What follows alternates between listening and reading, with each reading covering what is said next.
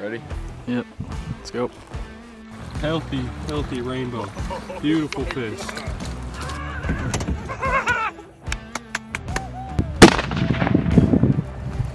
You dropped him, dude. Stud on the squall, baby. Oh, baby! Bow-tastic. Right there. I got it too. He barely fits in the net. Sick, sick, sick. But first, a word for our partners. Alaska Rodco, Alaskan handmade rods. National Wild Turkey Federation South Sound Strutters, your conservation organization for Washington state turkey populations and habitats. Heather's Choice, healthy, flavorful, dehydrated meals for the backcountry. Use our discount code the Young Guides 15 to save at checkout. Shell Art Studio, original Alaskan focused art. Slay J's. It ain't all about the catching. Welcome back to another episode of the Young Guides podcast. I'm Keaton. And I'm Kyle. And on today's episode, we have on Lowell Gilliland. Lowell is a, uh, you know, he's a business owner up here in Alaska. Uh, I've met him at a couple of the events um, that I've attended um, the last couple months, and um, he owns and operates Wrangell Gear.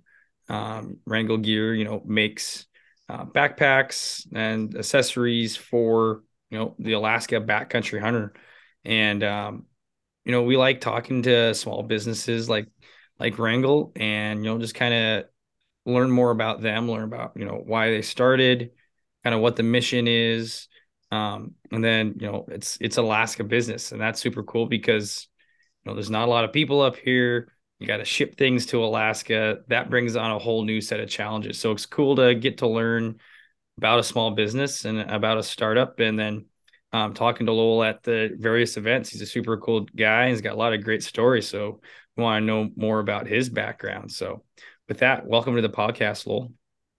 Thank you very much. Appreciate you having me on. Absolutely. So I'd love to start the podcast and uh, kind of just get to know about you. Can you tell us a little bit about yourself? Where you from? Um, how'd you get into uh, these, you know, this business endeavor that you got into, and how'd you find yourself up there? Oh, well, uh, great question. I guess a little bit of background. I moved to Alaska, or I should say, I was moved to Alaska uh, prior to me having a say in the matter uh, when I was about knee high to a grasshopper. And uh, really, Alaska is my home. It's really what I remember most. And I got into fishing actually at a very early age, like three years old. Uh, I started going out um, fishing on some of the rivers in Washington State. Uh, shortly thereafter, uh, came up to Alaska and just continued, particularly in the fishing. Uh, I got into fly fishing and then uh, spent a lot of time trapping, uh, really all through um, school, uh, high school, even in college, trapped extensively throughout Alaska. I didn't really get into the hunting until probably like midway through high school. Uh, but when I did, uh, I had some good mentors uh, that I met rather by accident that really took me underneath their wing and taught me a lot about animals, um, hunting, Alaska, how to not screw up terribly out in the backcountry, and then also let me learn on my own. Um, so that's kind of a, a brief synopsis of uh, yeah, my, my background in the field. Uh, I did get into guiding a little bit. Uh, I went ahead and got my guide's license, captain's license, and I'd always had ideas for different outdoor equipment items that I thought would be good, uh, but I'd never really acted on it. I'd done a little bit uh, hand sewing, uh, gear repair, just things that had broken of mine, and that turned into having friends say, Hey, you can sew. I'd like you to fix this. I'd like you to fix that. And that turned into, why don't you just make a brand new piece of gear for me? And I still remember uh, one of the first projects I did, uh, just kind of start to finish, patterned, um, from, from pattern prototype to finished product was a backpacking quilt. I don't know if you're familiar with uh, a backpacking quilt, but it's basically a sleeping bag that is unzipped it folds uh, or drapes over the top of a sleeping pad and has some elastic uh, bands that attach it to the sleeping pad so you don't have the cold draft along the edges. And they're becoming a pretty popular here. Um, I don't know, like six or so years ago, six seven years ago. Uh, I had a friend who had ordered a bunch of e- equipment or supplies to make a backpacking quilt. And his mother in law was very much into quilting. And so he asked her, Hey, can you help me sew this backpacking quilt? And he's a big time hunter. And so when he showed up with all of this material to make this backpacking quilt, his mother in law took one look at it and said, That is not a quilt. Find somebody else to sew it for you. And he called me. And I took one look at it and said, I have in my mind, I'm thinking, I have no idea how I'm going to sew this. And I said, Sure, absolutely, I can make that for you. And that uh, resulted in a, many hours of frustration, but I got her done. And um, from there, I branched out into more of the backpacks and duffel bags. Um, and that's where I am today. Took it from custom gear to production. Uh, now I'm trying to get more into the business management side of it and not the sitting behind a sewing machine every day. Uh, so we can grow the business into a company that can provide gear for more individuals. That's awesome. Yeah. So when you first started, you know, working on gear, was it like a necessity thing? Like, oh man, I I'm on this hunt. I was, you know, maybe you were with clients and my gear broke and I got to figure out a way to fix it. Is that how you kind of got started working on gear? Oh, uh, you know, that's a great question. Actually, I think uh, before that, even uh, when I was trapping, I was not making any money trapping. I mean, you, you'd sell your furs at the end of the year and you'd make a few hundred bucks, and most of it go back into paying for lures and traps and snow shoes and whatnot for the next year. And so a piece of gear, you know, got a hole in it or tore, I'd, you know, be stitching it back together. And it really came from necessity, just not being able to afford to buy uh, or replace new gear. And that turned into just a skill that I've used all the time. And yes, uh, in the field, having gear fail on me, I always brought a sewing kit uh, I do remember one specific time I was on a horseback hunt, had a backpack get ripped, uh, like the main compartment of it basically got ripped from top to bottom and ended up stitching it all back together. Uh, I was on the back of a horse, just uh, throwing on like a soft pannier, and the horse, I think, caught it on a, a broken off branch on a tree and just being a horse, kept on pulling on it and it ripped and spilled all the contents down on the ground. I was able to repair it and continued on. I was like, oh, just give me about half an hour here. I'll fix her up. And situations like that, you just run into uh, when you're out in the field. Yeah. Um, I'm going to kind of backtrack real quick. Uh, you mentioned that you build gear for uh, individuals. Does that mean that you're building like uh, backpacks and stuff to fit the individual person, or are you building like a, a bulk backpack and then kind of adjusting to that person? or if neither how what is uh what do you mean by like the individual statement? Oh well uh started off Wrangell i was making custom gear for people. They come with an idea. They want a i don't know a backpack built this certain way with a pocket in this specific spot a zipper in that specific spot and i would pattern it and and make it I realized rather quickly that that was not something that I was going, it wasn't sustainable and it definitely wasn't scalable. Yeah. So I consolidated all of the ideas that I thought were, that had a broad market appeal mm-hmm. and added a few of my own touches to it. And then created a product or a pattern that could be produced by somebody else other than me. Um, that's what I meant by that. Okay, cool. So what did that look like in the start? Were you, you know, like in a garage or an office or something when you first started doing that? Uh kitchen table. yep, kitchen table. I've had some interesting um, shop spaces uh, over the years. Yep, but it all started at the kitchen table. And really, uh, even before that, I can say it started on a roof um, some of these ideas I'd had for gear. Because uh, in my mind was always uh, geared towards improvement of whatever I was, um,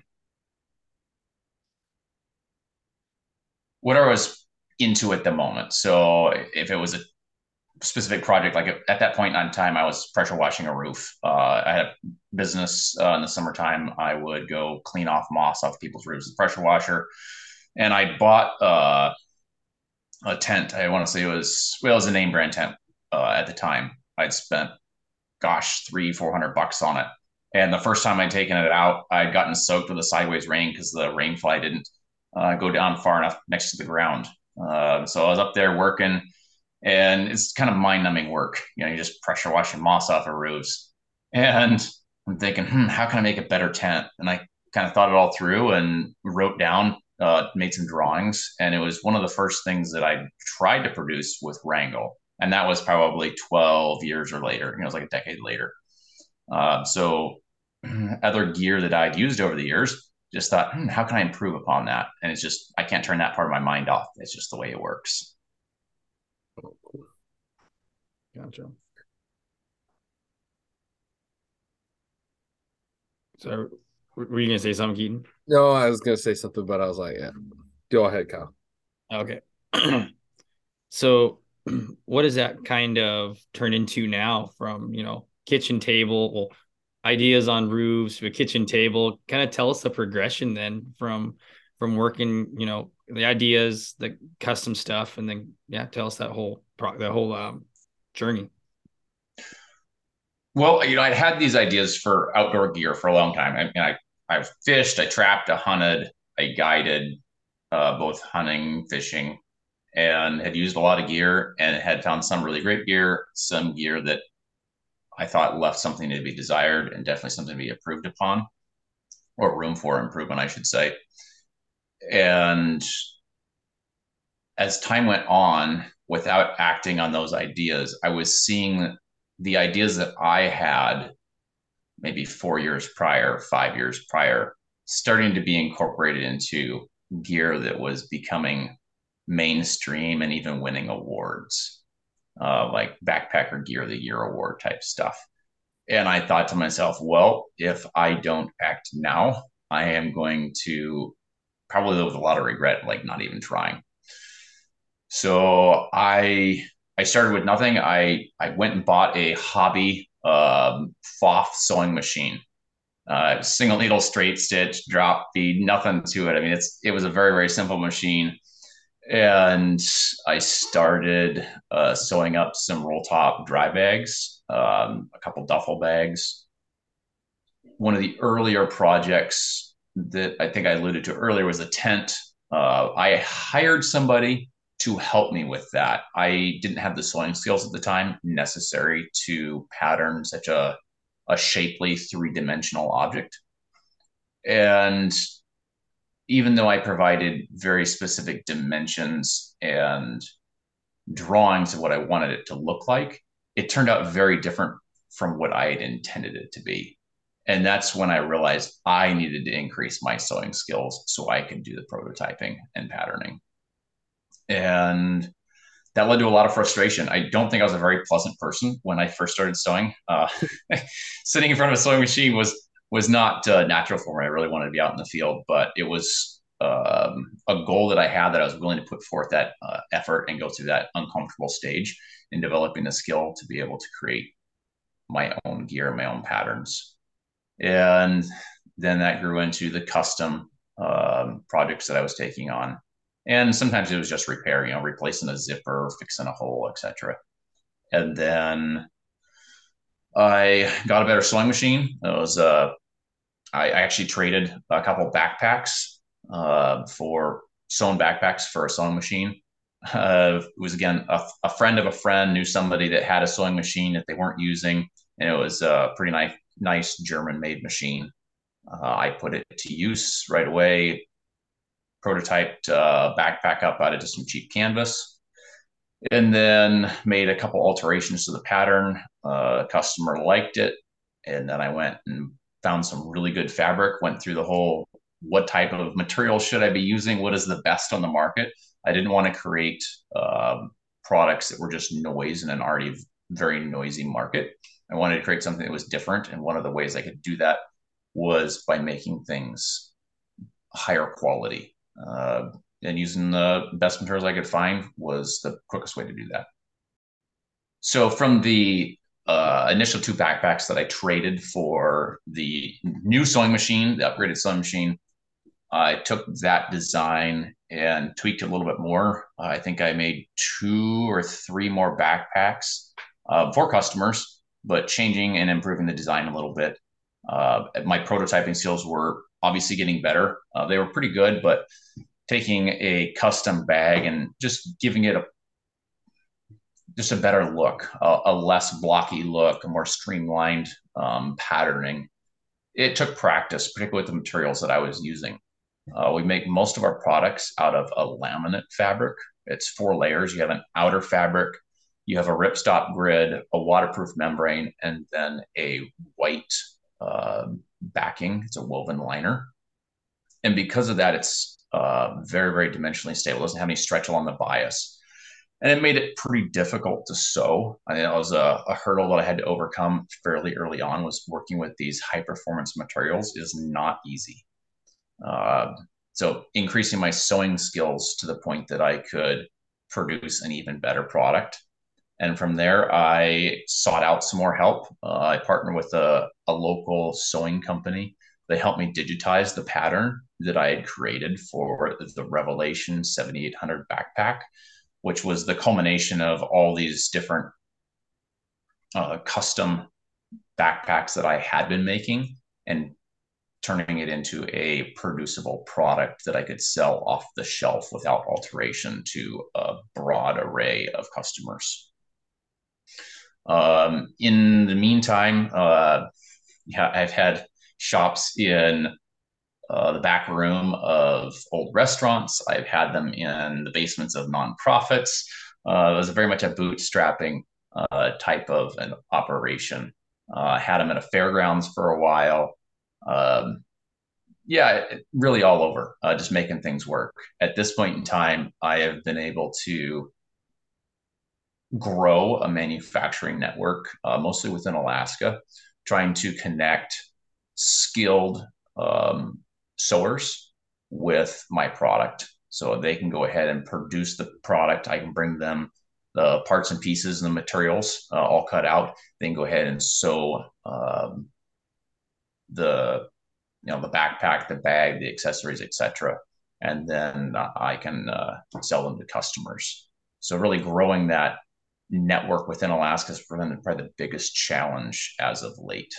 And there's a lot of great people out there, uh, particularly in the non-traditional employment, uh, with you know working at home. Uh, I think that became really popular during COVID. Uh, I was trying to take products from the custom side of things to the production side of things right when COVID happened. And I really had two, uh, I'm not going to call them false launches, but I was ready to go. I had a manufacturer all lined out, um, and they were going to go ahead and start sewing products for me. And then they got shut down. Uh, what was going on is during COVID, like one person in a cut and sew house would get sick, and then they quarantine the whole place and shut it all down. Oh. And that was very, very difficult. Uh, so there was a period of time I was like, oh, maybe this just isn't going to happen. Like maybe Wrangell is a good idea, but now's not the right time. But I stuck stuck with it. Uh, not giving up is probably the biggest thing. You, if you Google like why is the number one reason why businesses fail, you'll see things like uh, the lack of finances or bad business partners, etc. But they don't really mention giving up. And there's been many times I'm like, I don't know what I'm going to do to solve this problem. I have to think about it for a few days, sometimes a few weeks, um, but not giving up, keeping that, you know, idea of, well, it's all mental. Uh, I just got to be a little more creative. Yeah. That's really well said. Um, I had a question about, so like you're, you're sewing like a canvas material, right? Or like you know something kind of hardier what kind of sewing machine does that take to do like an industrial level of of sewing oh well there's a lot of different uh, industrial sewing machines out there a lot of them are pretty specialized uh, if you go to like a large cut and sew house they'll have a specific machine set up for doing a specific seam on a specific product Oh, crazy. Um, yeah, it, it is very, very specialized. And you're able to do a lot more volume a lot quicker when you're set up that way. But you're also looking at you know a lot um, larger minimum order quantities. You're looking at 500 to 1,000 uh, units when you start dealing with stuff like that. Uh, I use um, a Unison feed uh, FOF sewing machine for all of my prototyping, and that's what I used when I uh, first started sewing the backpacks and doing custom work as well.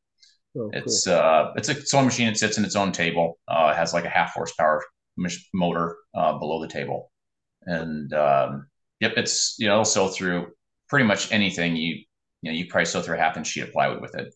It's not like it doesn't have the oomph behind it, but really feeding the fabric layers uh, evenly. You know, say you have two or even three different uh, layers of fabric that you're sewing together at once, making sure that they're not bunching or um, one's being sewn um, slightly faster than the other causes some unevenness in your uh, the flatness of how everything lays out when you're finished. Yeah. So yeah, it's a it's a unison feed. Yeah, that's super interesting because from like my perspective on never really sewing anything, it's like I'm always amazed on how you know things get layered out so perfectly, and uh, you know the seams look so nice on you know product that you get, and it's like wow, this is like it's almost like a skill. You know how people like when they're welding, they lay out like a nice line of welds. It's almost the same thing, you know. It's like it's a very it is a, a very unique skill to have. Uh, very much so. Uh, and I was mentioned this earlier when I was trying to find uh, qualified individuals, skilled skilled employees, basically skilled contractors, actually, uh, to sew for me. Uh, it's trying to find people that have that skill set is more challenging than you would think.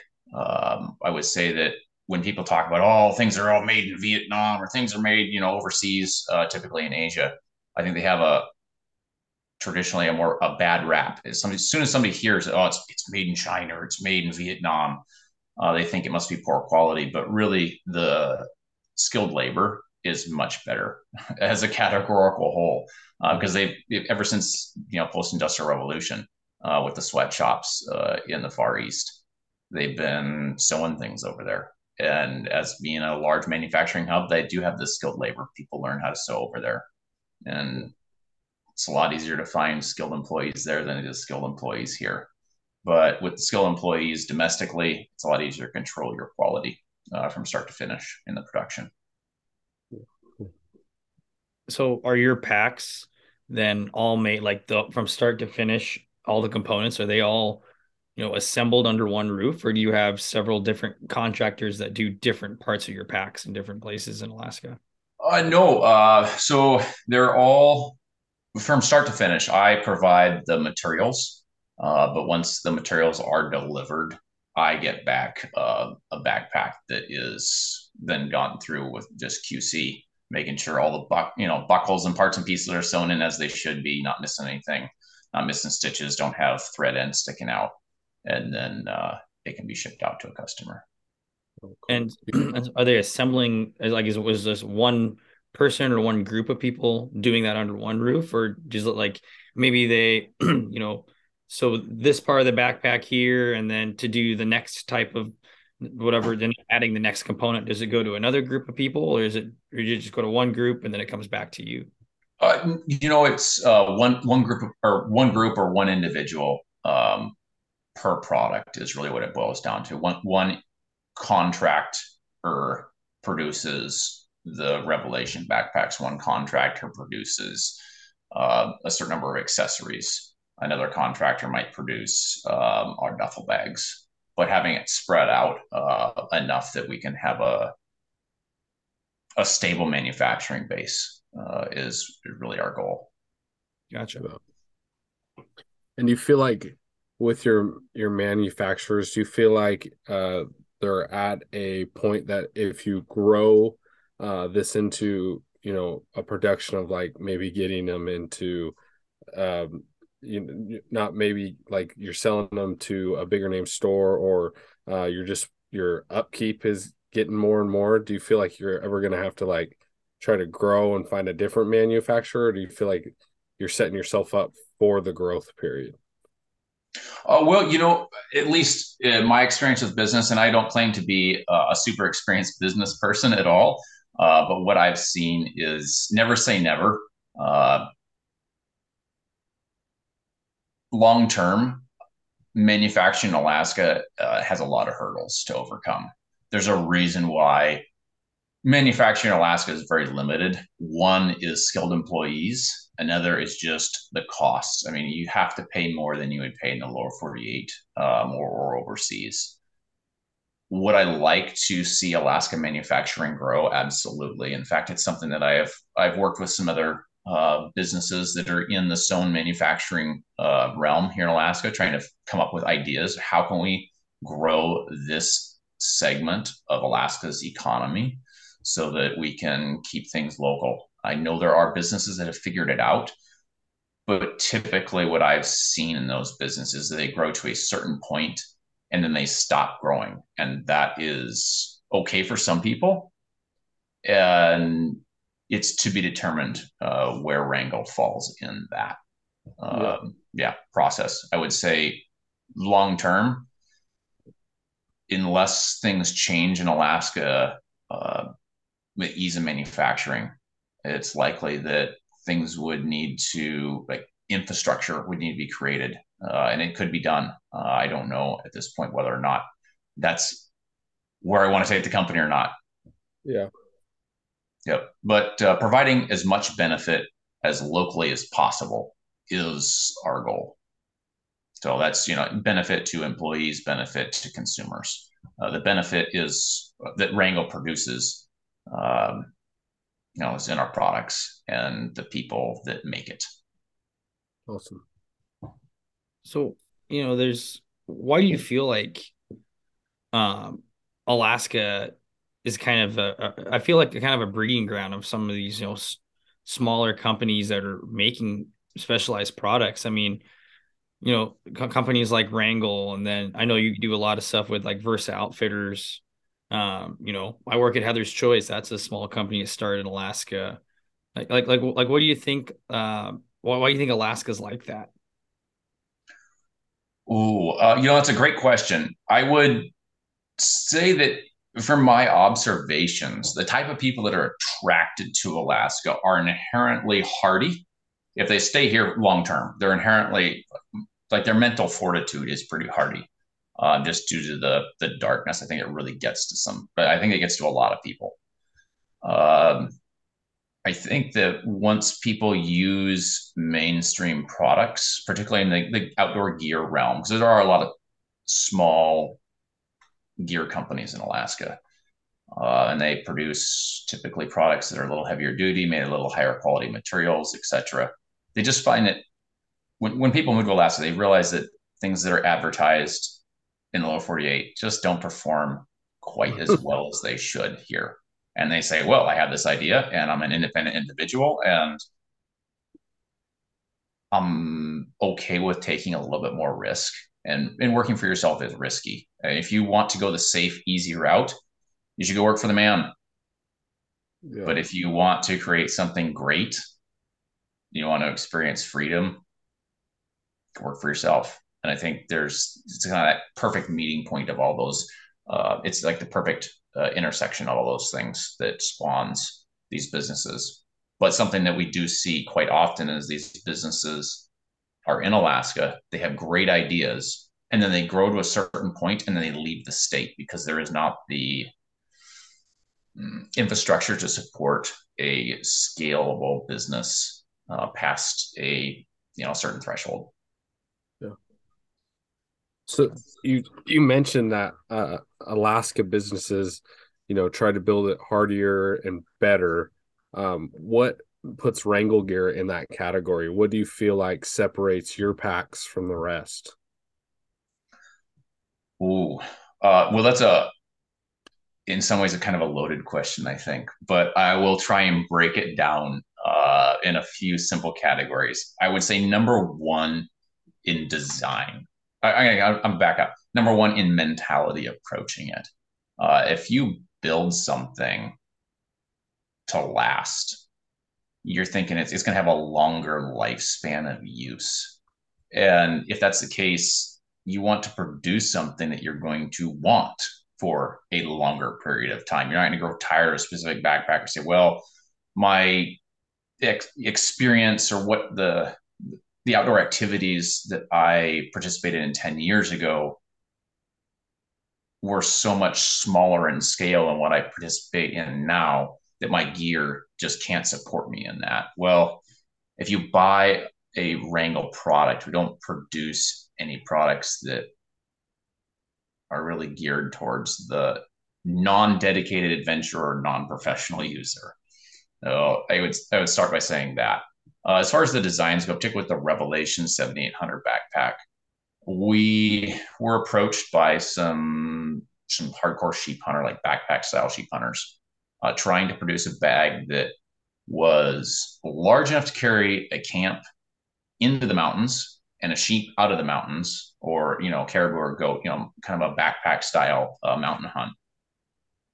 But in the in between, they didn't want this big bag that was flopping all around that couldn't compress fully, that didn't operate in a day pack type capacity. Uh, and so we designed a compression system that would take up all the slop uh, in a backpack, allow you to use the side pockets uh, independently compressible from that main uh, bag body compartment. And it increased its versatility. You can remove the, the lid or the brain, some people refer uh, to a pack lid as. And that turns into another small backpack if you want to use it that way. Um, or you can just lighten the whole thing up by pulling it off, uh, roll the top down, and have a roll top bag instead. Uh, all of our materials are the highest quality that we could reasonably source while still keeping the product price point low enough that people would still buy it. I mean, it is a common trend that I see. People really want like this fancy Spectra Dyneema fabric. And I'm not saying there's anything wrong with that. In fact, it's a great material. It's a little challenging to work with uh, from a manufacturing side of things, but it, it is very durable. It lasts a long time. It has some great properties, but people just don't want to pay the price for it. when push comes to shove, they see how much more expensive it is, and they say, mm, "No, thank you." And I think even in the past five years, that price has come down, and we're seeing more and more of it. But for right now, we're trying to find a balance between durability and lightweight performance. And really, in Alaska, if you're going with ultra light, well, anywhere that you go ultra light, you're going to have to decrease the durability. And we tried to find a balance where it was more a focus on longevity of a product, which made things a little bit heavier, but also made it repairable. All of our like zippers or high wear items like buckles uh, that tend to break after a period of use in the field, uh, not not necessarily abuse, but just things break after you use them for a while. You can replace them on our products. That's so right. making making things repairable once you've purchased them, and then getting feedback from actual professionals in the field. I have a lot of connections uh, from when I was uh, working in the guiding industry. A lot of those people have tested our products and have provided feedback, ideas, and what they'd like to see incorporated. And we've done our best to create or to take that input and put it into products in a manner that it's not so custom that it turns a lot of people off on the product, but has broad market acceptance. Yeah. So filtering those ideas out into something that has broad market acceptance or broader market acceptance. I mean, Wrangell, as being a specialty outdoor equipment company, is not going to be super broad in the market because there's not a lot of people. Uh, there's not a super broad spectrum of people that are in need of specialty outdoor equipment when you look at the, the market as a whole. I mean, we're not competing with Dick's Sporting Goods, for example. Uh, yeah. It's it's two completely separate categories in the outdoor realm. Yeah, I I feel like the the longer I spend in the industry, you know, as both you know as a guide and then you know as um, you know uh, somebody who recreates in the outdoor industry, I find that the more I get into it, the more specialized my needs become. And this, the more time in the field, the more things that I see that I need or I want. And so personally, I feel like I seek out those companies that are, you know, making those specific items for the specific task that I want to do. And so I, I see where Wrangell gear really fits into that, where it's like it's made for the backcountry Alaska hunter. It's not made for, you know, like you said, like like Dick's, right? Where, you know, you can go to Dick's and you can buy, you know, this day pack or a, a cheap overnight bag where you know, somebody in lower 48 can walk two miles across flat ground and you know throw up their Walmart tent and stay stay in that. What's I mean nothing wrong with that, but that that is not going to do anything good for you in Alaska. And so I, I can definitely see where you know Wrangell is that specified gear company um, you know, that that people are going to look out for. Like when once they know that they have that need to take it to the next level, I can definitely see where Wrangell is that. Yeah, that's a that's a big game changer too. I like that because there I can't tell you how many times like something so simplistic breaks on a backpack, but you uh you can't get it fixed. So you're like, well, this backpack, I mean, I can wear it, but it's not going to be comfortable because you know now this buckle's broken and they won't send me this or that that's going to fit this. So it's cool that when something does break, that you have that option that hey, I may need this fixed and it's it's not going to be the end of the backpack it's going to be you know your gear is going to get worn in compared to wear out so. Oh absolutely uh and something that takes people by surprise i think when they first uh, pick up one of our products particularly like our backpack bag uh they they feel it and they think something's wrong with it like for example they try and draw the draw cord down and cinch it down and it's kind of stiff there's actually a break-in period. Just like if you bought a high-end, uh, high-quality pair of leather boots, it takes a little while to break them into where they function optimally, and that's the case with our gear uh, due to the materials that we use. It just has some break-in period. People at first think something's wrong with it, but we've got a bit more proactive about telling them, hey, you know, like it's going to be a little stiff. It's going to take a little bit of time to break in and it's going to function optimally after uh, a few uses or you know a few few weeks in the field. Yeah. Yeah. So tell us the process of you know like how you acquire materials. Um, what does that what does that look like? Well, uh, as far as acquiring materials, I, I would say the first step of acquiring materials is figuring out what materials to acquire, and that goes to the process of selecting samples, the first thing you do is order fabric swatches. Um, well, even even before that, you look at you know, do I think this fabric or this material or this webbing or this buckle is going to perform at the level that I need it to, and once you think it fits somewhere in the category of yes, this will probably provide the durability, the weight uh, requirements, as well as the uh, minimum order quantities. I mean, I, we're not at the point right now where we can order 10,000 uh, buckles at a time. We just don't have the volume required for that. And that does cut you out of some manufacturing. You're not going to have like a custom buckle uh, made if you only order, you know, a thousand buckles at a time. Uh, so looking at what's already available in the market and then figuring out based on pictures, talking to a product rep,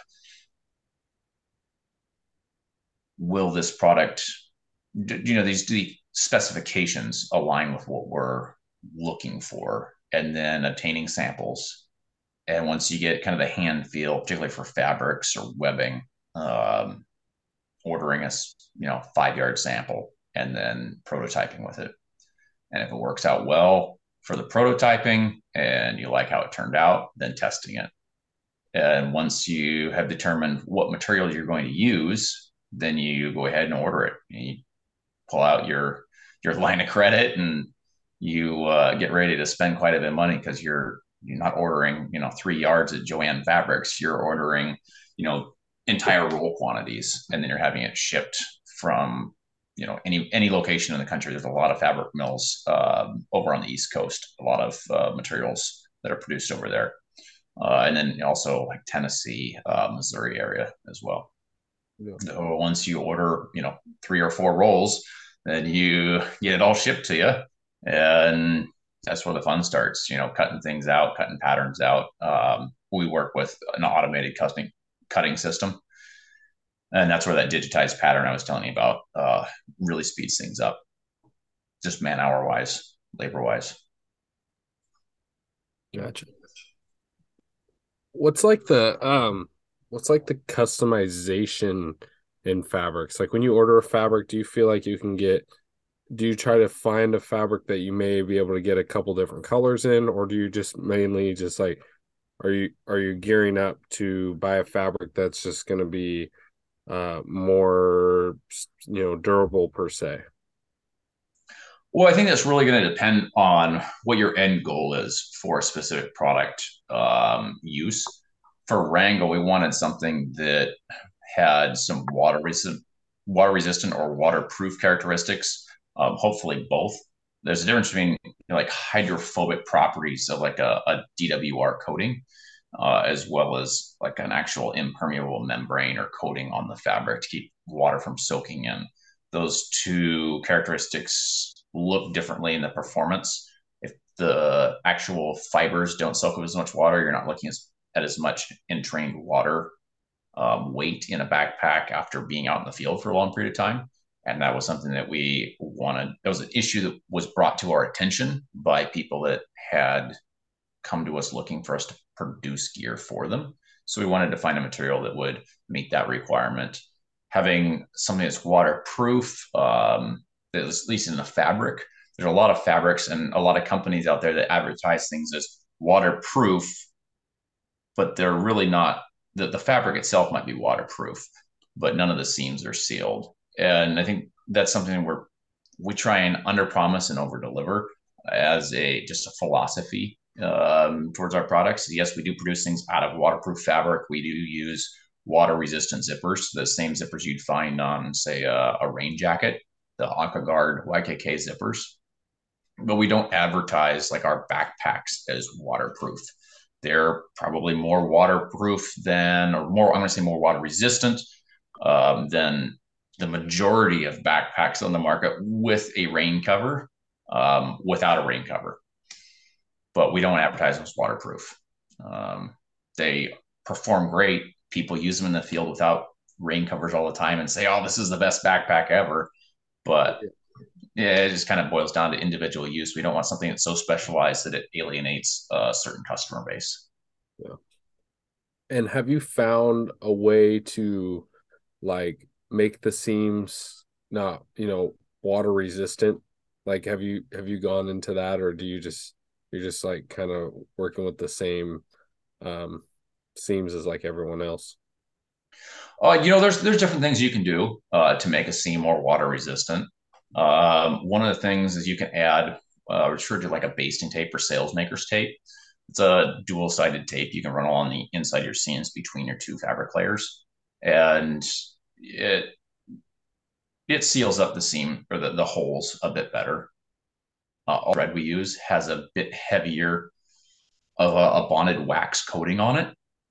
And so as the needle uh, pokes a hole in the fabric, the hook catches the bobbin thread and then, you know, pulls it um, back into the fabric.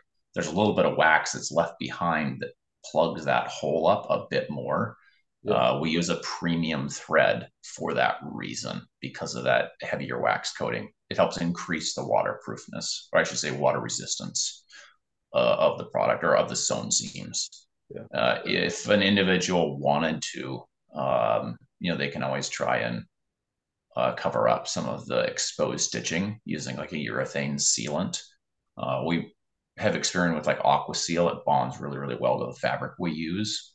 Uh, but for the most part, that's not something that we do in house. Uh, if an end user wants to customize their bag that way, they're welcome to.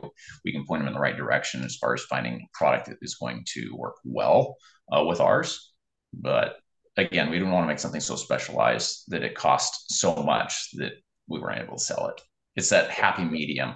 I mean, we can make the best gear in the world and nobody can afford it. Yeah. I mean, if, if we wanted to, we go with plasma coated fabrics. There's some really cool things out there, but the price point is way too high. Uh, instead, you know, like our durable water repellent um, coating on the outside of the fabrics that we use, it's what's referred to as a C6 uh, DWR.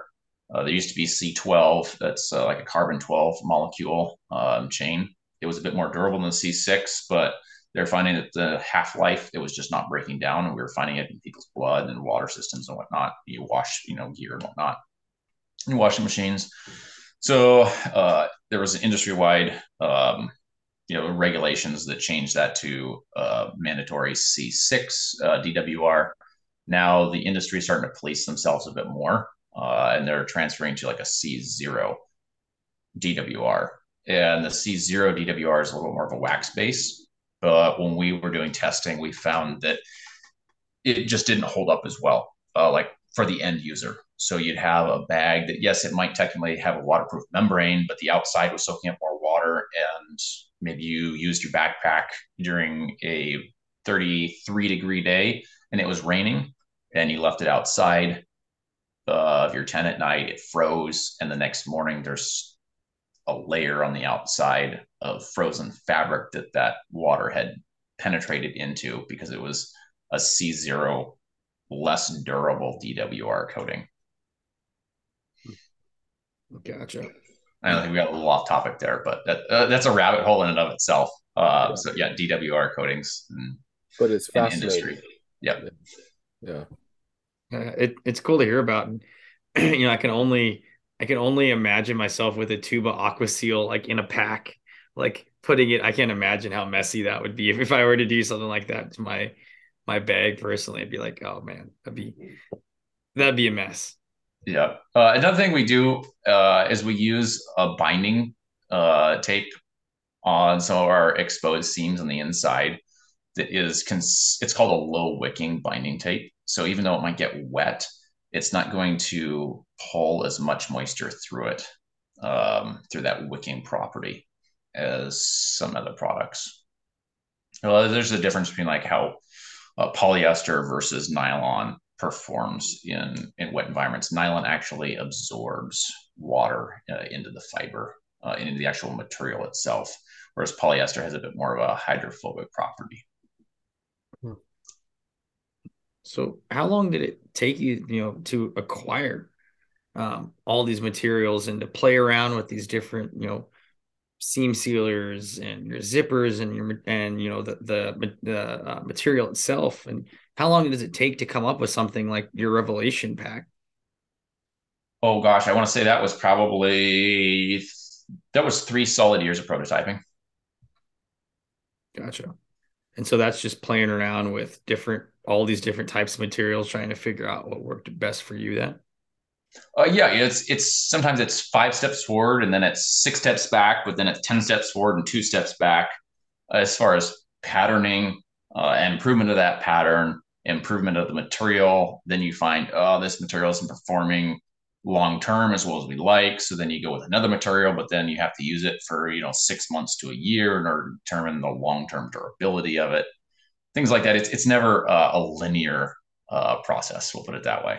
A lot of back and forth, lots of going back to the drawing board, coming up with something a little bit better, figuring out how can we make this product um, easier to produce from just a sewing standpoint, like skill wise. That was something that I really fought a lot of when I started speaking with manufacturers, the the feedback I was getting was this is a phenomenal product. We really love it. We think it's really, really unique, particularly your compression system and how it operates. Uh, we see the value in it, but we don't want to produce it because it's challenging to produce.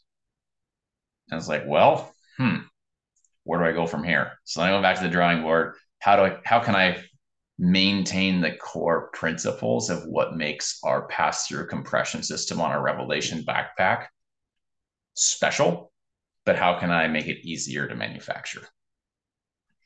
And that was something that I, I didn't see coming uh, in the business side of things. I think a lot of good ideas uh, actually get to that point and they die. And it's not just in the outdoor gear worm. I think that is in manufacturing in general. There's a lot of great ideas out there but scalability is difficult uh, in a lot of those specialized applications. The idea is good, implementation, or how do we make something function that way, but actually make a profit in producing it? Mm. It's a graveyard of cost. I think is the cost of production is a graveyard of a lot of good ideas. Oh, absolutely. Totally get that. So tell us um, a little bit about you know what makes your your packs different. I mean, we've talked about the materials, and I mean, we can tell you're super passionate about it. But, but tell us some of the the specs on your packs that you know kind of sets you apart from different ones in the industry? Uh, well, I guess I'll, I'll start with our Revelation uh, backpack, the Revelation 7800. Uh, the Revelation Mountains, if you're familiar with Alaska, the Revelation Mountains kind of the tail end of the Alaska range, uh, kind of southwest. Uh, they're a very, very rugged mountain range, uh, kind of a younger um, rock formation, actually. I think they're some of the younger mountains in Alaska. I don't think they're the youngest, but you look at them and they're not weathered and aged. Uh, it's very, very gorgeous country, but incredibly rugged. So the backpack's named after the Revelation Mountain range. And the ruggedness of that product, uh, I think, shines through uh, just with the materials uh, itself. As far as the functionality of it, it is just a bag only. Uh, it's designed to fit onto an external frame backpack that's kind of up to the end user uh, what they what frame system they want to put on there or put the bag on, I should say. Uh, but if the if the grommets are 14 uh, inches wide, that's outside outside of the uh, aluminum tubing frame, and grommet hole to grommet hole uh, is 29 inches. Uh, we can make it fit on the We can stick uh, custom spaced grommets in there. Uh, I think uh, the majority of our users end up putting it on like a Frontier Gear of Alaska frame. It's a pretty popular frame up here in Alaska, but it will fit on like a Kelty or I want to say Alps makes some frame packs that are also in those dimensions. Uh, back in the day, I think Camp Trails made a lot of frames that are those dimensions. And they might have a little bit larger diameter tubes, uh, but in that 7 8 range uh, tubing, it'll fit on there. We can uh, adjust those grommets. Uh, the grommets are themselves. Uh, we went with a, a, rolled rim spur washer and grommet system, which instead of just having a hole poked through fabric and hoping that the fabric doesn't have a doesn't tear, we use that spur washer, which perforates uh, and then those spurs splay out into the other side of the grommet and as a result increases that holding power. And using those roll rim grommets, there's not a sharp surface on the fabric uh, where those grommets are pressed together. So that increases the durability. We also run those grommets through some two inch webbing uh, on our top uh, grommet, which experiences the most wear and tear. So that tear out of the top grommet is kind of a known thing with backpacks uh, that use the external frame and pins to attach the bags. So we tried to address that uh, by just making it really, really robust up top. Uh, as far as the, the special compression system, we call it the pass-through compression system, allows you to compress the main bag uh, body without affecting the ability to get into your side pockets. But we did that without having these big floppy side pockets that get caught on brush as you're walking through it. Or just they're they're a little bit awkward is the feedback we were getting uh, with what was already on the market. And we wanted to narrow up the profile of our bag. So most uh, external frame backpacks are pretty wide so when you are in lowland conditions you do end up getting hung up on the brush quite a bit so we narrowed up the profile uh, and then added that really robust compression system added a phenomenal uh, fabric with the really great quality uh, stainless steel washers uh, with the webbing for that top grommet and just trying to make it as robust as possible without overbuilding to the point that it's so heavy you don't want to take it with you. I know uh, I, I, ran into this. Uh, there are some people they really wanted to carry, like say, a shotgun for bear protection when they're out fishing and then the shotgun turns into a 44 mag that they carry on their chest because the shotgun got too heavy. And then after a while, the 44 mag got too heavy, and they're like, hmm, "I'll take my nine mil." And we didn't want to create a piece of equipment that was so um, robust that people left it at home because it was too heavy. So trying to find that sweet spot of durability and longevity, but also um, light enough weight you can reasonably use it in a lot of situations. Our lid compression system uh, is also pretty unique on both of our bags. Our Arrigetch backpack, also named for another um, segment of mountains in the Brooks Range, uh, or another mountain range in Alaska.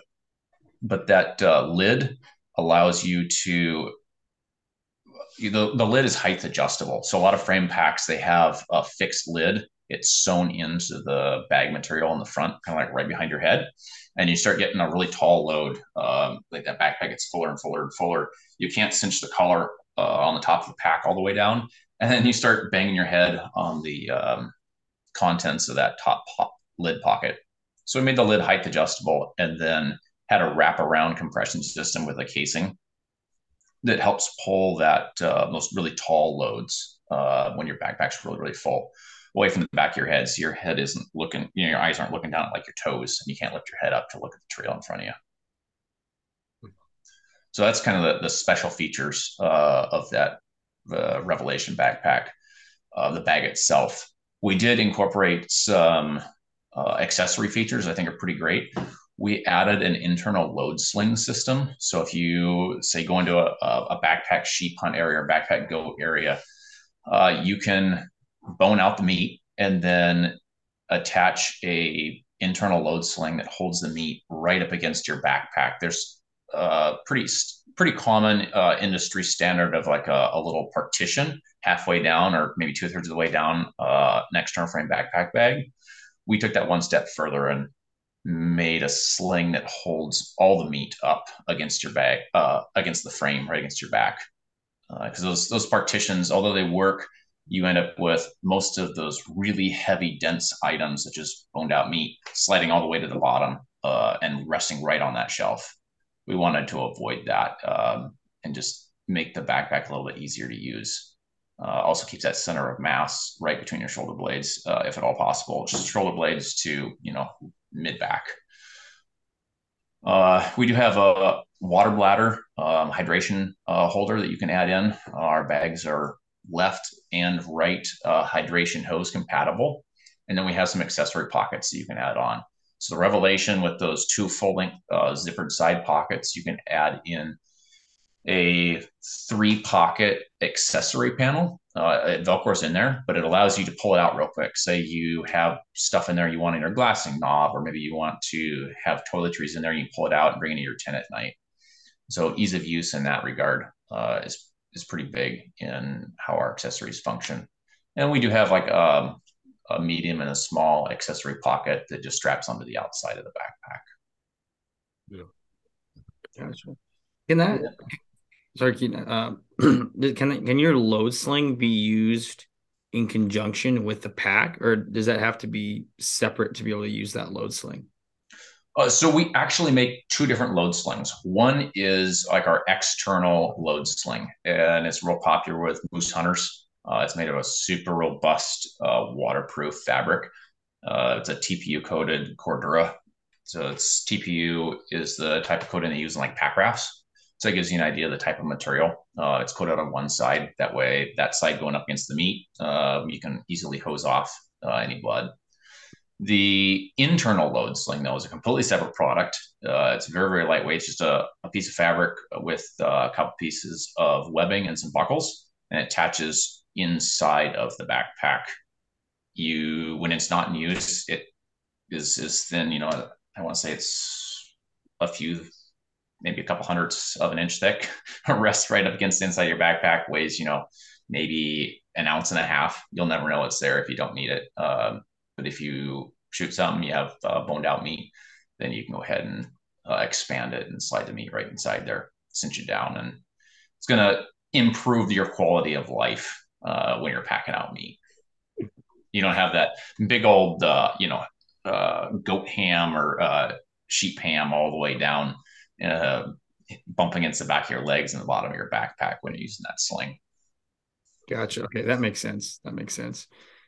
So is is the internal of your bag then? Is it just like one big open space, or do you have any internal compartments? Or you know, I, I used to have a backpack that had like a separate spot at the bottom for like a sleeping bag. Is there anything on the inside, or is it just one open bag? On both of our backpacks, the Arrigetch 6000 backpack and the Revelation 7800 backpack, that in that main bag body compartment is open. It's whatever you want to stick in there, cram it in there, pack it well. But if you want to add accessories, you're more than welcome to. That's what I was talking about. We have that internal load sling you can add on. If you don't need it, pull it out. It, it detaches pretty easily, you know, and within a minute, it's uh, can be pulled out or added. We also have that uh, water bladder pouch. If you wanted to use the water bladder pouch for something else um, for this organization, you absolutely could. But uh, it's specifically designed has a little hanger hook in it for um, you know like a platypus or a CamelBak type hydration system. So it's nice and and streamlined, bare, simple. But if you want to add on the accessories, you absolutely can. So why would you pay for options in a backpack that you don't want and don't need? You, oh, people don't want to do that. So we made the accessories uh, so people customize their backpacks to their specific applications and their specific needs. I think it increases the overall uh, applicability of that specific gear to a variety of activities. Cool. Gotcha. Now it's not just specifically hunting. You know, if you want to use the the backpack on, uh, you know, trekking tour, you know, backcountry skis, you know, you could do that if you wanted. You just strip it all down, make it nice and lightweight. Um, our Revelation bag, I want to say is uh, three pounds ten ounces, and the Arrigetch bag is uh, two pounds fourteen ounces. Gotcha. What do you when you're building your packs? What about ergonomics? What do you have for that? What do you think? Um, how do you uh, make it? I know you can't make it fit to everyone's back, but what do you have in mind when you're building a pack um, to make it comfortable for everyone? Well, uh, you're touching on something that actually is a pretty near and dear to my heart. Um, there's a lot of people out there that have bad backs because they packed out uh, heavy loads uh, when they were young individuals and didn't know any better or just didn't know any better and had bad gear. So we are working on developing our own frame system, uh, taking into account basically what you brought up, uh, increasing the number of people that it will fit in an ergonomic fashion uh, that's healthy for their back. And uh, actually working with people that are medical professionals uh, and getting their opinions on how things fit and how support is provided to the user and then trying to take that and customize or make it customizable enough that one backpack frame system can be adjusted to the vast majority of users yeah that makes sense and, and still maintaining that that ergonomic integrity of the product but with just our our bag um, our pack bags it's really up to the end user right now uh, what system they want to put it on. Gotcha. so is is there a system that you you know like you design the pack around specifically, or is it? I I know you said like you know there are a few other a few that you can kind of tailor to, but is there one in particular that works best with your bag? Um, I wouldn't say necessarily best, uh, but I think personally, uh, as well as the feedback, uh, resounding feedback I've gotten from guides and outdoor professionals in Alaska is if you want an external backpack frame and you want that system and you're using in Alaska, you should probably go with a Frontier Gear of Alaska frame. Uh, most, I think most people use that frame system with our bags. So what, um, have you ever wanted to make your own frames as well or or, or if you have what has kept you from doing that Oh, so that's what I was just talking about uh, just a moment ago. We are in the process of developing our own frame system that maintains. Um, it, it increases the ability for a end user to customize it to their specific, you know, body shape or their back shape, uh, and maintain those ergonomics. Um, most external frame backpacks that welded aluminum tubing uh, frames, you bend to the frame, the frame does not bend to you. And so there's uh, a lack of customization, a lack of um, ergonomics for the vast majority of people that use them because it's it's one size fits all, and nobody's back is the same. Yeah. Okay. Yep. So we, we are in the process of developing our own frame as we speak, as I'm you know talking about this. So yeah, that's uh, I guess it was a secret. Now it's not um, yeah, be be looking out for a Wrangell uh, external backpack frame here uh, in the next year or two. Yeah, we're in the we're in the development and um, testing phase right now. So we want to get this right before we release it. Cool. Absolutely. Um, when you're building your backpacks to fit a frame, is it is it pretty general uh, when you're building that that pack to go onto a frame, or do you feel like you have to like get specific things to make sure it attaches to to the backpacking frame? Oh, absolutely. You know, um, I mentioned the dimensions earlier, uh, like what frame. There's a few different frames out there. I think a lot of the older, um, like camp trails frames, they used maybe like an inch, uh, maybe an inch and an eighth diameter aluminum tubing. I don't think it was quite as uh, high quality alloy as like the 6061 like T6 or 6068 I believe is uh, another higher performance aluminum alloy has a lot more rigidity to it. Uh, I just I don't think that that's what they used, and in order to create a backpack frame that had the durability, you know, it wasn't going to kink over on you, they had to increase that tubing diameter. So we definitely make our bags such that they fit onto that 14 by 29 inch um, hole pattern, and a lot of companies do use that size. Um, but beyond that, Uh, our patterning in order to get it to fit on there, that's that is the single most difficult thing to do. Is you can have an entire backpack, it's all sewn up, it's ready to go, and then you have to stick the holes in and punch through your grommets and add the grommets. And if you mess that up, it doesn't fit. And then you've spent all this time on a product that then doesn't fit the frame that the end user is going to put it on. So there's a little bit of a nerve wracking process there at the very end. And it's you know, within a 32nd of an inch, 16th of an inch type accuracy, um, punching holes. Yeah. And setting those grommets. You almost need like one of every frame so you can be like, oh, okay, let me test fit this all, but that's a, an expensive endeavor right there. Yep. No, it's uh it's a little bit easier to just run off of hard numbers. Because there is manufacturing variability. You probably wouldn't guess this, but when you start getting, say, three, four frames of the same brand or brand make and model, um, there's manufacturing variability even within those product lines. You typically don't see it as a user because you only own one of each product. When you start getting uh, a shipment in or uh, just a large number of you know items and taking exact measurements, you see that there's error. Yeah. You know, figuring out how how we can reduce that margin of error in our manufacturing. Um, you know, our man- manufacturing tolerances are pretty pretty tight, and they have to be because of the material we use. I think I mentioned that earlier with working with the material that I ended up settling on um, for the majority of our products. It's difficult to work with. There's a reason why not a lot of people work with it. Yeah. Uh, you have to be very, very, very exact. It doesn't behave like a normal fabric. Gotcha. So, what does your warranty look like on your bags, Lowell? Uh, you know, uh, as of yet, we have yet to have any bags come back with a manufacturer's defect. Um, obviously, there are some people out there that can break cannonballs with anvils and vice versa. And those people, um, you know, sometimes it doesn't really matter what, what gear they use, they're just going to break it. And sometimes they know that they're that way. And other times they don't know that they're that way and they just break every piece of gear that they've ever touched.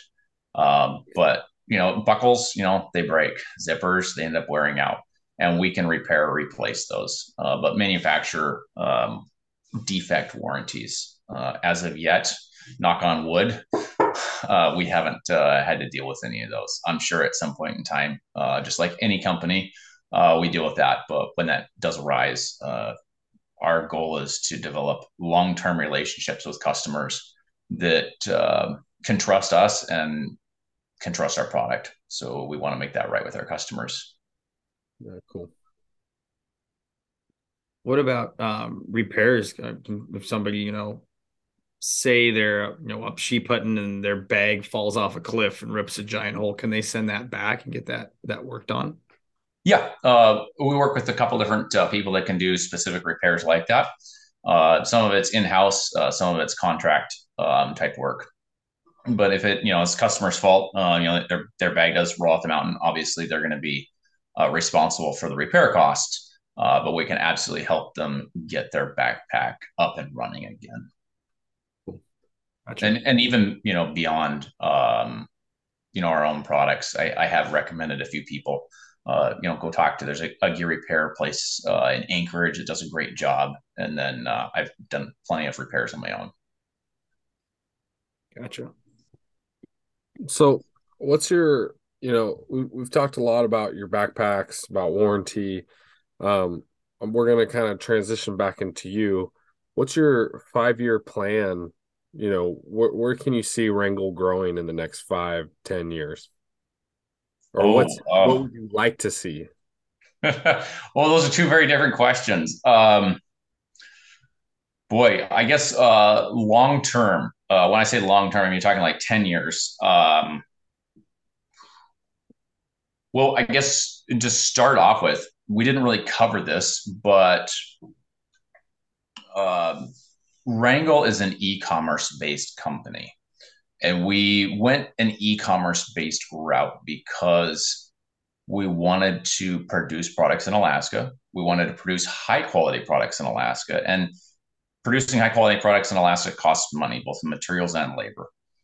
And in order to build quality into the product and still keep it at a reasonable cost, we decided we needed to sell direct to consumer. So we have partnered with um, one specific uh, outdoor pro shop uh, down here in the peninsula. That's Wilderness Way here in uh, in Soldotna. And if you want to go check out our products, uh, put your hands on them, try them on, look at all the pockets on the backpacks, etc. Uh, you should absolutely stop by there. We are in the process of growing that exclusive um, retail partner network throughout Alaska. And so I definitely see that as something that's up and coming, uh, probably even by the end of this year. Uh, so that's that's on the horizon. Uh, we do want to expand our product line uh, slightly. Uh, we don't want to grow too fast to the point where we cannot focus on quality. Uh, we there, there are companies that have gotten to the point where they've started to produce the volume instead of the quality, and we want to avoid that pitfall uh, in our long-term uh, goal, our long-term plans. So we're going to expand our product line. We have the um, backpack frame that's coming out. Once we're able to do that, we will fill out our backpack um, bag line with some more specialized products, and those are those are on the horizon. Um, we already have some some ideas for what those look like. We have a couple prototypes that are in testing right now, but um, yeah, that's that's proprietary uh, information uh, as as of this point. But we do want to grow um, the offerings, but maintaining that high quality. And I think that's probably going to be on the five term uh, or five year uh, time frame. Awesome. Uh, our our goal though is to to make a company to build a company that makes the most badass gear in Alaska. That's that's the long term goal. And how long that takes, we will see. That's going to be dependent on uh, a lot of things, uh, particularly in the next four to six years. Gotcha. So if somebody's looking, you know, to get their hands on your pack, head to Wilderness Way, and then um, otherwise um, ordering off your website. Uh, yep, uh, we are about ready to partner with a retail location Anchorage. Uh, that's we're working out the fine details uh, of that as we speak. So we should have an announcement with all the details probably about the middle of May, and people will be able to get their hands uh, on products in Anchorage, uh, and then we'll continue expanding throughout the state uh, throughout the rest of the year. Uh, if they want to check out products or, or order them online, they can. Um, go to our website, www.wrangellgear.com. Um, we have a blog. We have the Goat Notes blog. When we release a product, uh, you can go ahead and check out kind of our uh, blog post review of what that product does, why it's different, what makes it special, and some more candid uh, use type uh, photographs of it, and then you can head over to the product page and check out the product description. Uh, we do have some magazine review uh, articles that are supposed to be coming out here in the next quarter, uh, maybe third quarter of this year. You know, that should give people a little bit more information on our product line, our company, etc. Yeah. So, um, what is uh what is Wrangell Gear doing for conservation, or what do you do personally uh to show your business is also about the product, about the outdoors, but we're also about conservation if you do anything? Well, you know, that's um a great question. I think it's become a bit of a trend in a lot of a lot of industries that uh, like an outdoor gear, uh, like 1% for, I think the planet, I think is uh, an organization where you can like round up um, or they donate, you know, 1% of their profits. There's a lot of ways you can lie with statistics in regards to that. Uh, right now, we're focusing on our product being the benefit. We use materials that are um, sourced responsibly. They're made domestically. Uh, environmental regulations in the United States are substantially tighter than in a lot of other places in the world, and there's a lot less pollution that occurs as a result of manufacturing in the United States than say if the same product was manufactured in a location that has um, less stringent environmental regulations. Uh, so really, Wrangell is our, our benefit to our customers um, and to the environment is our product and the ethics that go into producing it. Love it. Yeah. Gotcha. Well, I kind of wanted to wrap up with this question here, Lowell. Is um, I, I, I mean, the first time I ever met you was at uh, the event. It was the um, the draw results party in Palmer, and then you know seeing you at the at the wild game meet party, and then um, you know, I knew you were in the at the sportsman show up in the valley earlier this spring. Uh, kind of tell us about some of these events you've hosted and kind of how you got into that, and then um, you know some of the seminars that you're putting on.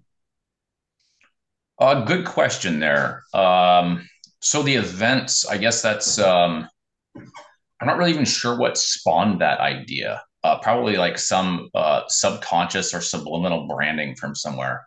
I go, I wouldn't put it past a company for that.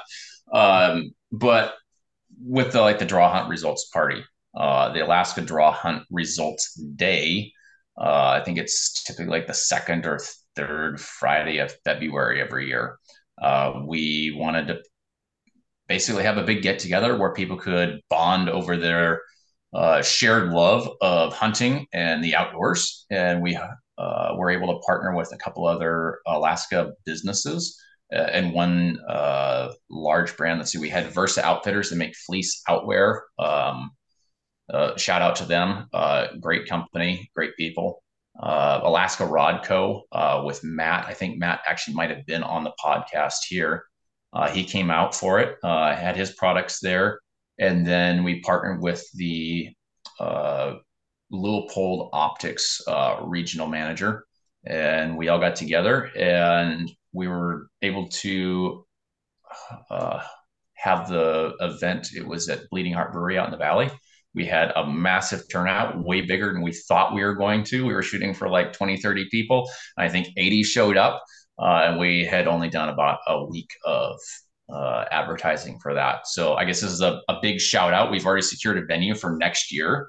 Uh, it is going to be bigger and better. So mark your calendars. I want to say it's February 16th of 2024. There's going to be a draw hunt results party with uh, Wrangell Specialty Outdoor Equipment and some other uh, local Alaska businesses and brands. As far as the seminars go, that's something that w- really started by accident. I had a good friend of mine that drew a phenomenal tag down in Kodiak a, a number of years ago. It was probably almost a decade ago. Um, and he knew that I'd worked down there and had spent uh, some time working for a, a well-known Alaskan guiding outfitter down there. And he asked me, "Well, like, how do I tell what size a bear is?" And I started trying to describe it just you know, over like a dinner table. And I thought to myself, mm, I'm doing a really terrible job of this. How about I go ahead and write this down?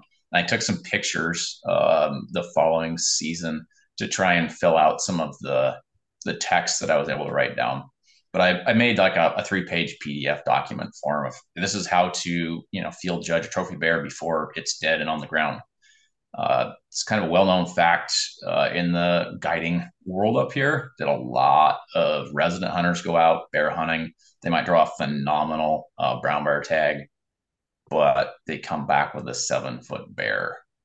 And that's not good for anybody. It's not good for the bear population. It's not good for the other user groups in that area because you're harvesting young, um, you know, population uh, specimens of the population.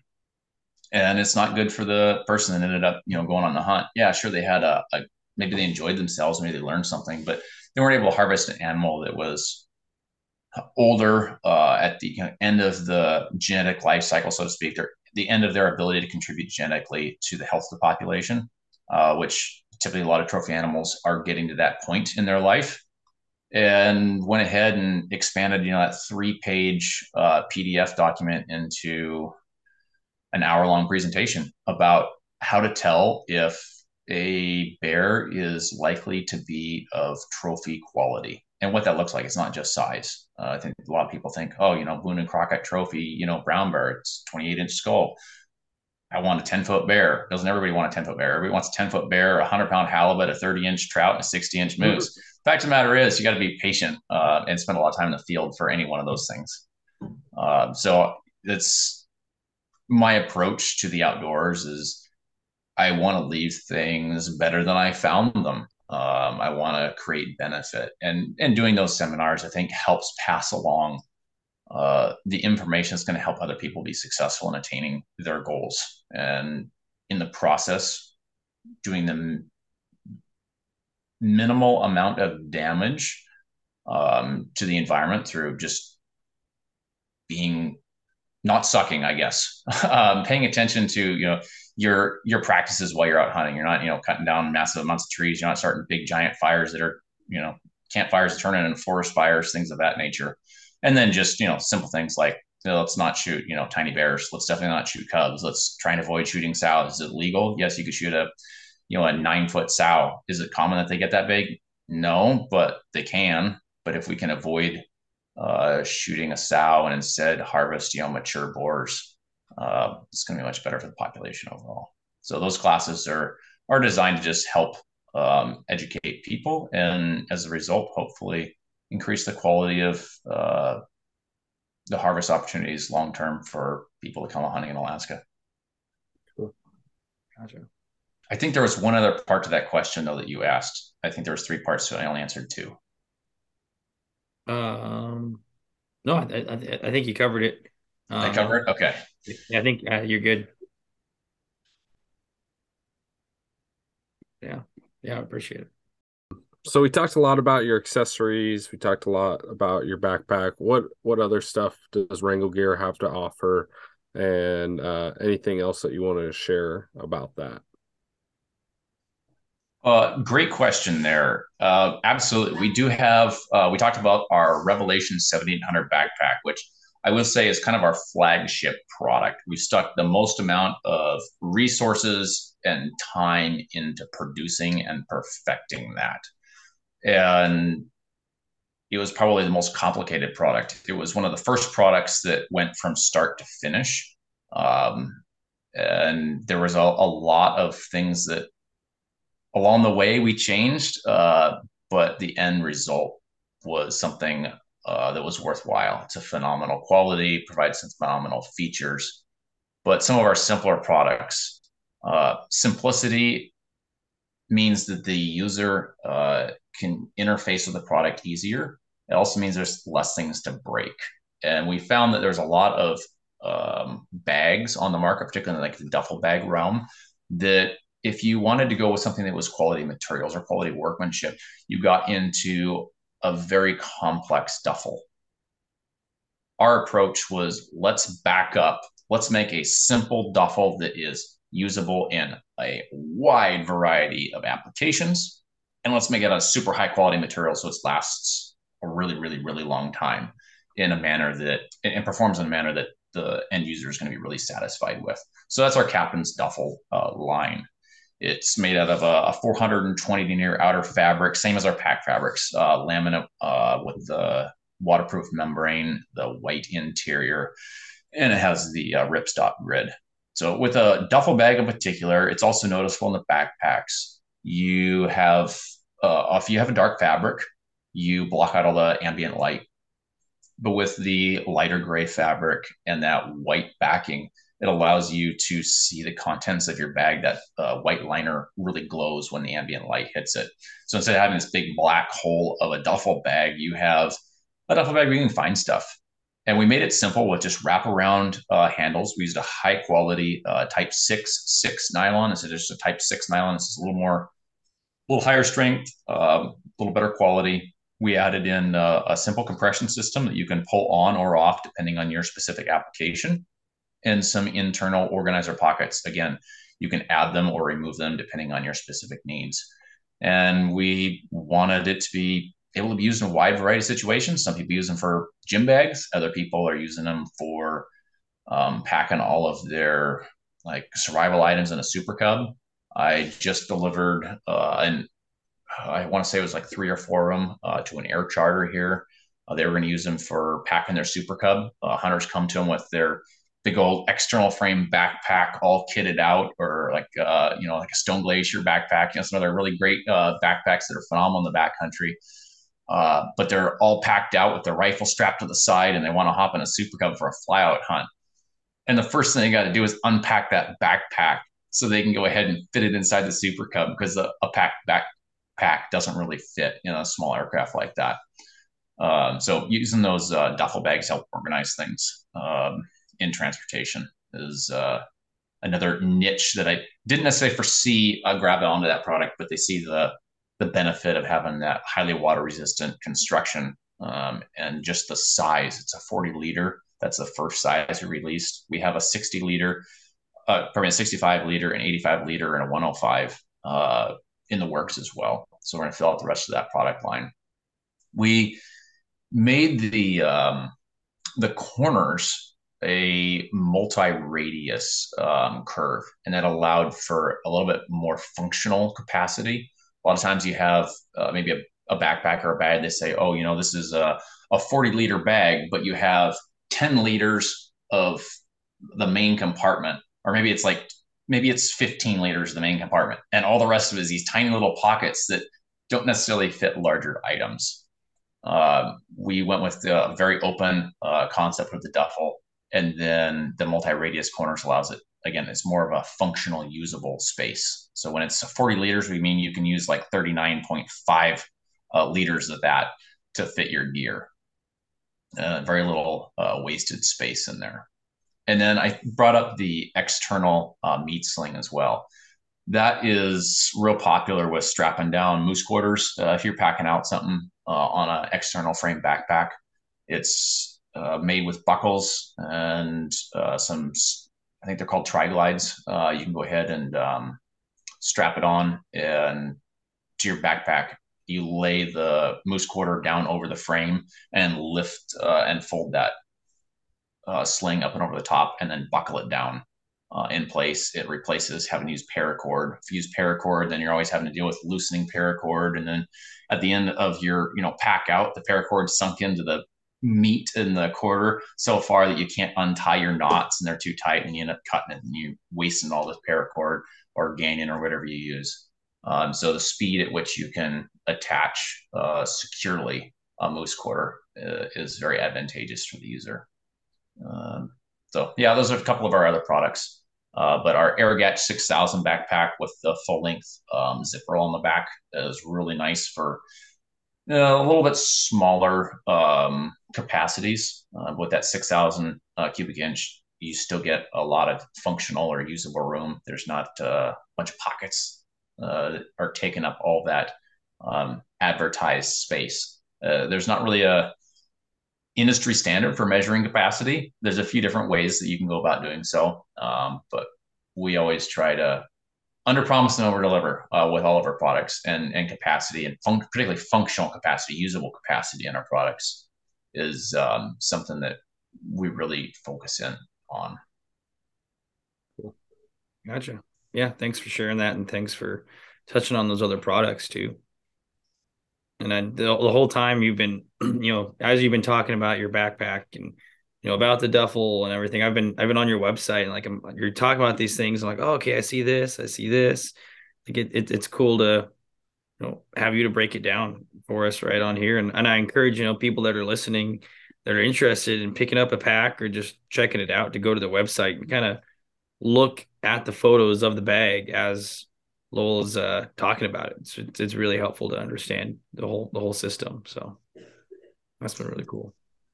Yeah, and and maybe um, I don't know when this is going to be published, but or when this uh, podcast is going to be um, uh, sent out there and made live for everybody. But perhaps by the time this gets out there, we will have our newest product. It's a, a chest pouch for uh, hunters, uh, bush pilots, and fly fishermen uh, on the website as well. So you should check that out. Cool. Cool. Well, we appreciate you sharing the a lot of this uh, new information with us, and we're we're happy to be able to put that out there for people to learn about. Yeah, we're we're at an exciting time uh, of growth with the company. That's great. You you caught us at a good time. awesome. Awesome. Well, we uh, we appreciate you know the time that you've taken out with us today to to talk about yourself and talk about Wrangell. Um, we do like to finish out every episode uh, with some rapid fire questions just to get to know a little bit more about you. We'll shoot them off at you, and um, you can just give us the best answer you got for them. Shoot. All right. All right. Go for it, Keith. Uh, what's your favorite thing to hunt? Bears. It's your favorite thing to bears. I'll go for it. Go for it. Uh, bears are just super cool critters. They, they, they start, you know, walking across the high country, you know, particularly spring versus fall. Um, think about them, they're like a, an oversized uh, barnyard pig with paws instead of hooves. And uh, they start making a lot more sense. They're really, really intelligent. And uh, I don't know. I, watching bears through a spotting scope, it usually gets a few good chuckles. Just watching a bear be a bear. You know, they'll climb up the side of a mountain and then just roll down a snowpack just for the heck of it. Or they'll, you know, in the springtime, and sometimes they'll lay down on a snowpack and they'll their chin will be against the snow and their hind feet will be, you know, still on the ground, their butts up in the air. They just kind of push themselves across the snow. Just goofy things like that. Um, it's pretty laid back, low key hunting, but I do love uh, horseback hunting as well. Uh, I, I, can't necessarily necessarily say like one specific critter, but horseback hunts uh, add an entirely new dimension to hunting, and I absolutely love it. Awesome. Uh, what's your favorite thing to fish for? Things that I can catch. that is important. What's a dream destination to hunt?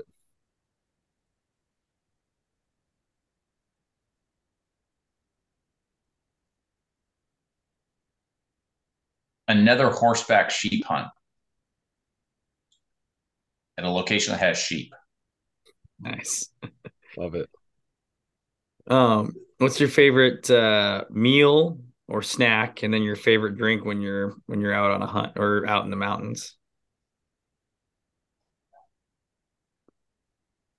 you know, I really like um, have like a stick of summer sausage uh, out on hunts. I make my own uh, moose summer sausage. You know, smoke it, go out and uh, cut down little birch sa- uh, saplings, and uh, chip all my own uh, smoker chips out of it, and then uh, make it. That's just that's killer to have on a hunt.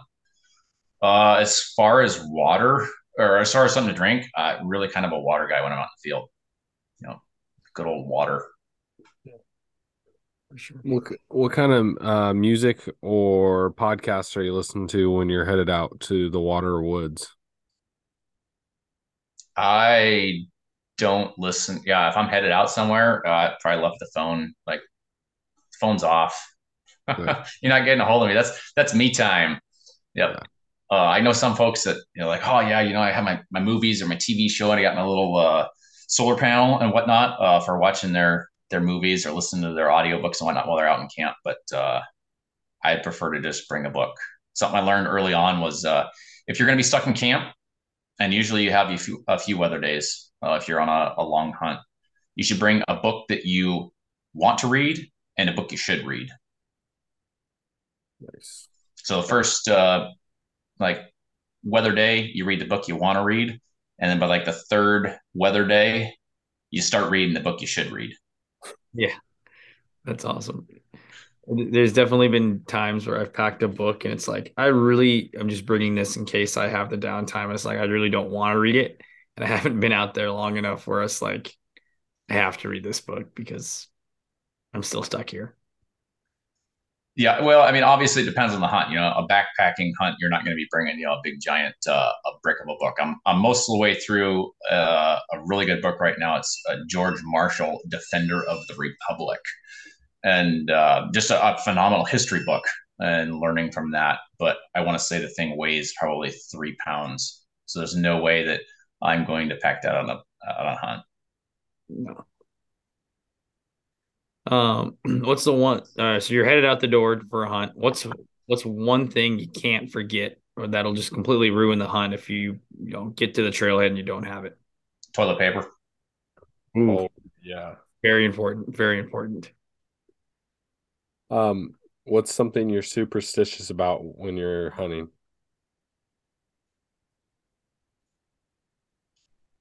Other people.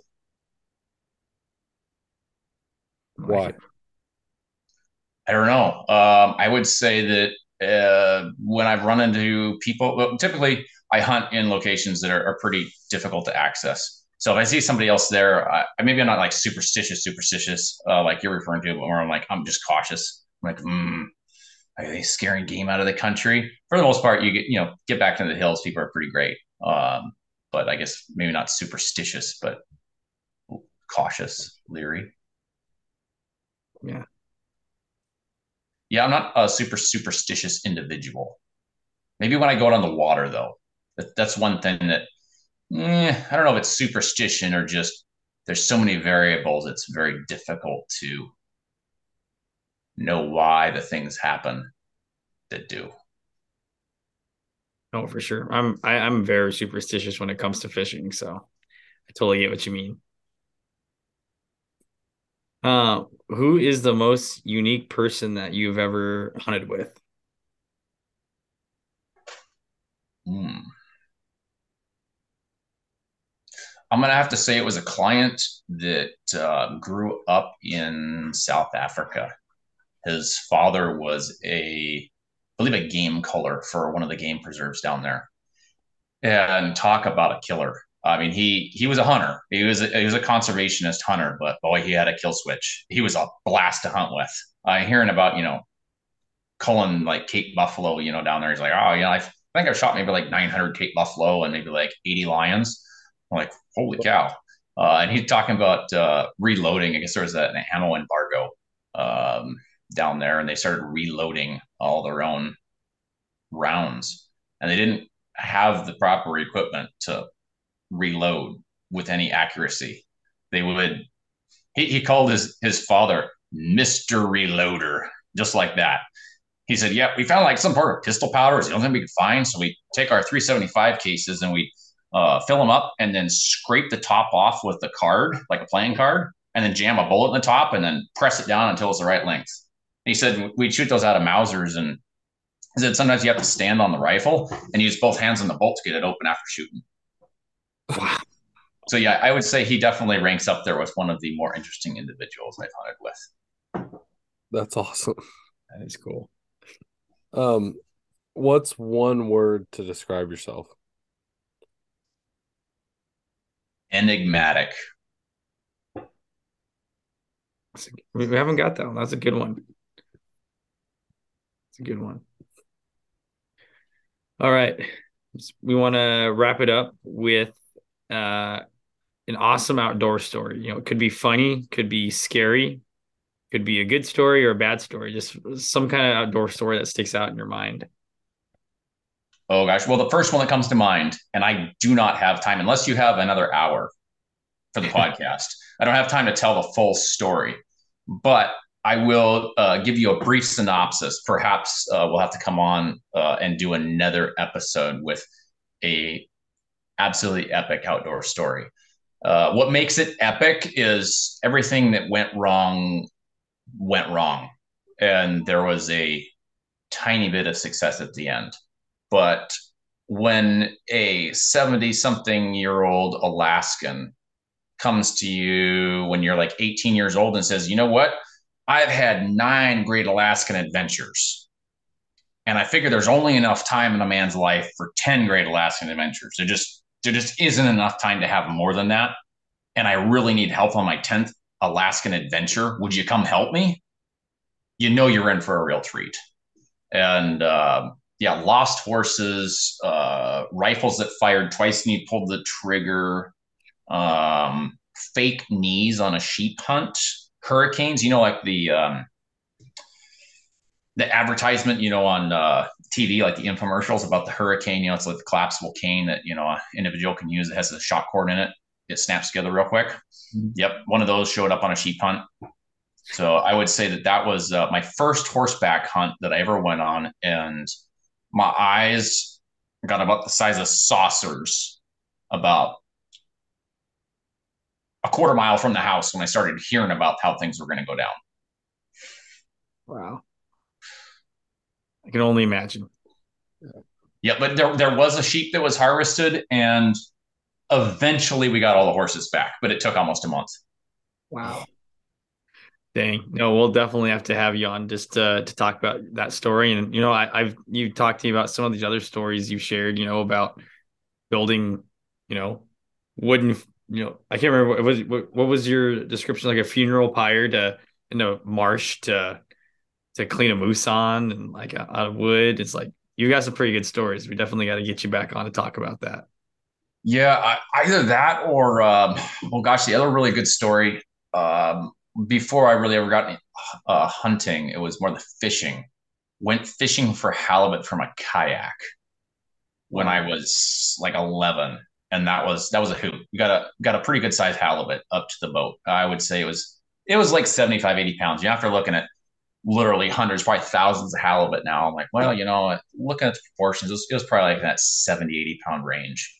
And not having a gaff, not knowing what we were doing. I mean, trying to set a circle hook. You know, my father and I were pretty new to the whole halibut fishing in Alaska from a kayak thing. Neither of us had done that before.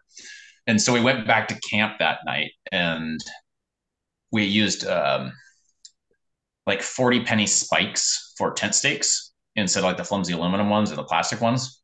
Because, uh, you know, you pound them into a rock and it breaks the rock and then it really stays uh, instead of breaking, you know, a plastic stake halfway in the ground. So we got out, you know, like a five pound sledge and a Leatherman set of pliers and forged up a gaff hook and then lashed it to a, a spruce uh, pole handle and then went back out and never caught another halibut. But it was a good time. That's cool. Awesome. Innovation, man. It's that Alaska bush innovation. Yep, it's strategy, you know, making do with what you have when you have limited resources. Yeah, for sure. For sure. Well, we appreciate you hopping on, Lowell, and and uh, you know, talking about yourself, talking about Wrangell, kind of teasing some of the new things Wrangell has coming down the pipe. And yeah, have to get you back on to talk more stories. And I'm sure we could dive down the rabbit hole even more into your packs. I mean, I, I really appreciate the conversation you had and, you know, you being gung ho about breaking down the nitty gritty little details and stuff. I, I really enjoy nerding out about stuff like that. So appreciate it.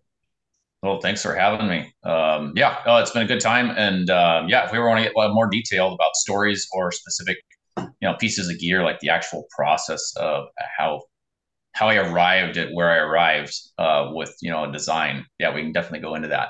But uh, it's just in order to cover a broad uh, topic uh, and get everything you know in a somewhat condensed uh, form, can't really go into too much detail. Yeah. They cover a lot of great stuff. So, all right, all right ready to get. All right, that was another episode of the Young Guides podcast. We want to thank Lowell for hopping on and talking about Wrangell gear. Um, you can follow Wrangell gear on Instagram. Do you guys have Facebook, Lowell? Uh, yes, we have uh, Instagram, Facebook, and Twitter. Sweet. And what is it that you're at so people can follow you? Yep, we are at Wrangell Gear. That's W R A N G E L L Gear. Awesome. Yep, And and, you you can check us out uh, across all the platforms on that and YouTube. Cool. And then you can also check out their website, uh, www.wrangellgear.com, um, and go through. And me and Kyle have been looking through on this podcast, a lot of great stuff. And it sounds like a lot of great stuff is headed down the pipeline. So yeah. thanks, thanks for chatting with us, Lowell. We really appreciate it. Yeah, absolutely. Thanks for having me on. Yep, look forward to uh, hopefully telling a few more stories next time. Yeah absolutely. Sure. Um, well, with that one, um, we just wanted to bring up a couple events. Uh, don't forget August 12th, uh, Cedar River Cleanup.